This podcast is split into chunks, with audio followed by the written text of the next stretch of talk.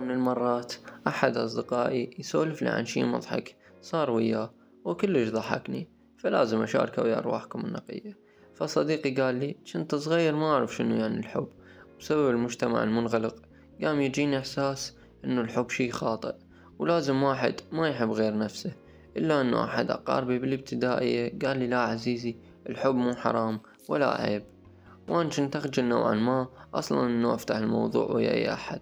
بحيث أنا أصلا ما حكيت وياه بس هو حس بيه من يجيبون سيرة الحب. أني أسكت. فجاب أحد أصدقائنا وقال له تعال يابا الحب حرام؟ لو لا. قال له إذا حرام شلون النبي محمد يحب خديجة وغيره وغيره من الأمثلة؟ أنا قلت لهم okay تمام. أنا من النوع ما أعترف بخطأي بسهولة فقلت okay تمام. حتى أتجنب النقاش اللي أنا أصلا ما أريد أتناقش بيه ويا أي أحد. فخليت الفكرة هاي على جنب وكملت حياتي.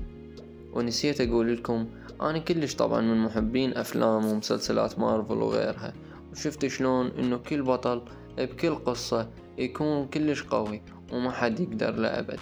ويكون يحب له بنت وهاي البنت تكون مصدر قوة إلى بأغلب الأحيان بعد فقدان القوة. فمرت الأيام الأشهر والسنوات وتغيرت فكرتي عن الحب. ودخلت الكلية وكان وياي بنية صديقتي المقربة كلش. على الرغم انه قسمنا كان اكثريته بنات بس هاي البنية ورغم تواصلنا القليل الا انه كان اكو شي يجذبني إلها غيرها عن غير كل البنات. بسبب انه علمتني هواي شغلات كنت اجهلها عن الكلية وعن كل شي. وشوفتني الجانب الحلو والجانب السيء بالكلية. وبعد ما زادت هاي المشاعر أني كنت من النوع أكبت مشاعري.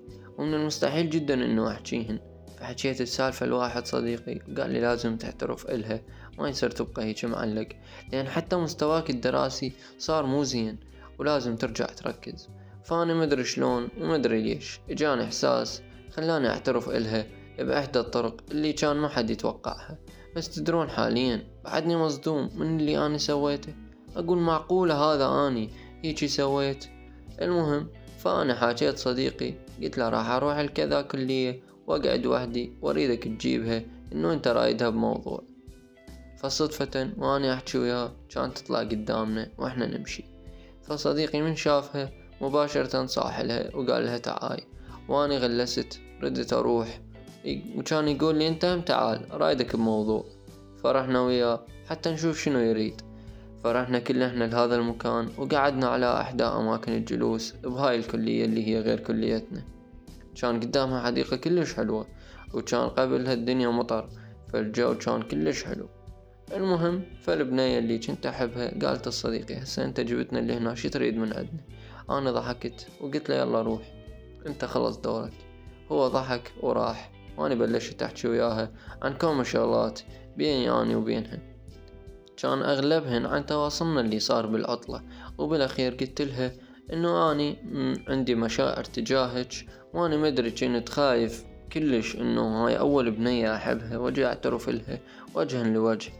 طبعا كان الرد مالتها هو الرفض إنه هي ما تبادلني المشاعر وما متوقع أصلا تصير لها مشاعر من هاي النوع. فالصراحة كان العقل ما يشتغل كان القلب يدق بسرعة. وما تعرف وين تروح. أو شنو تسوي؟ الاعتراف صادف بآخر يوم بالامتحانات مال الكورس الأول. فمباشرة صعدت السيارة ورحت للبيت. قفلت الموبايل وطفيت كل شي. وبقيت صافن ويا نفسي وجتني ضحكة قوية ورا هاي المشاعر الملخبطة كلها. فكنت مصدوم إنه شلون قدرت أضحك وأنا بهذا الموقف الصعب كلش. بس تدرون كانت الضحكة على شنو؟ الضحكة كانت إنه أنت أول واحد كان يعتقد إنه الحب شي خاطئ. وهسه أنت وبهاي الشجاعة اللي إجتك مدري منين قدرت تعترف للبنية اللي أنت تحبها بمشاعرك برغم الرفض مالتها إلا إنه أنا أضحك ويا نفسي وأقول الحب شي سهل بس إحنا دا نصعب على نفسنا وأي شي إحنا نحس بيه نحكيه على مود ما تصير الحياة صعبة. فأنت إذا كنت متضايق احكي إذا تحب احكي إذا تكره أيضا احكي وإذا فرحان احكي. المهم إنه لا تخلي شي بداخلك على مود ما تتراكم عليك هاي المشاعر اللي راح تخليك ضعيف في يوم ما بسبب إنه أنت من راح تتخلص من هاي المش... الأفكار وهاي المشاعر راح يروح الحمل عن ظهرك وراح تحس نفسك قوي كلش وحياتك راح تكون بغاية البساطة والتفاؤل والناس كلها تقوم تحبك ليش؟ لأن أنت حبيت نفسك وذبيت هذا الحمل الثقيل عنها طبعا كانت هاي أول حلقة من بودكاست روح نقية. كان وياكم حيدر. أتمنى استمتعتوا بهاي الحلقة وإن شاء الله راح يكون وياي بالحلقة الجاية. ضيف راح نقعد نتناقش وياه عن أمور أخرى تخص أرواحنا النقية.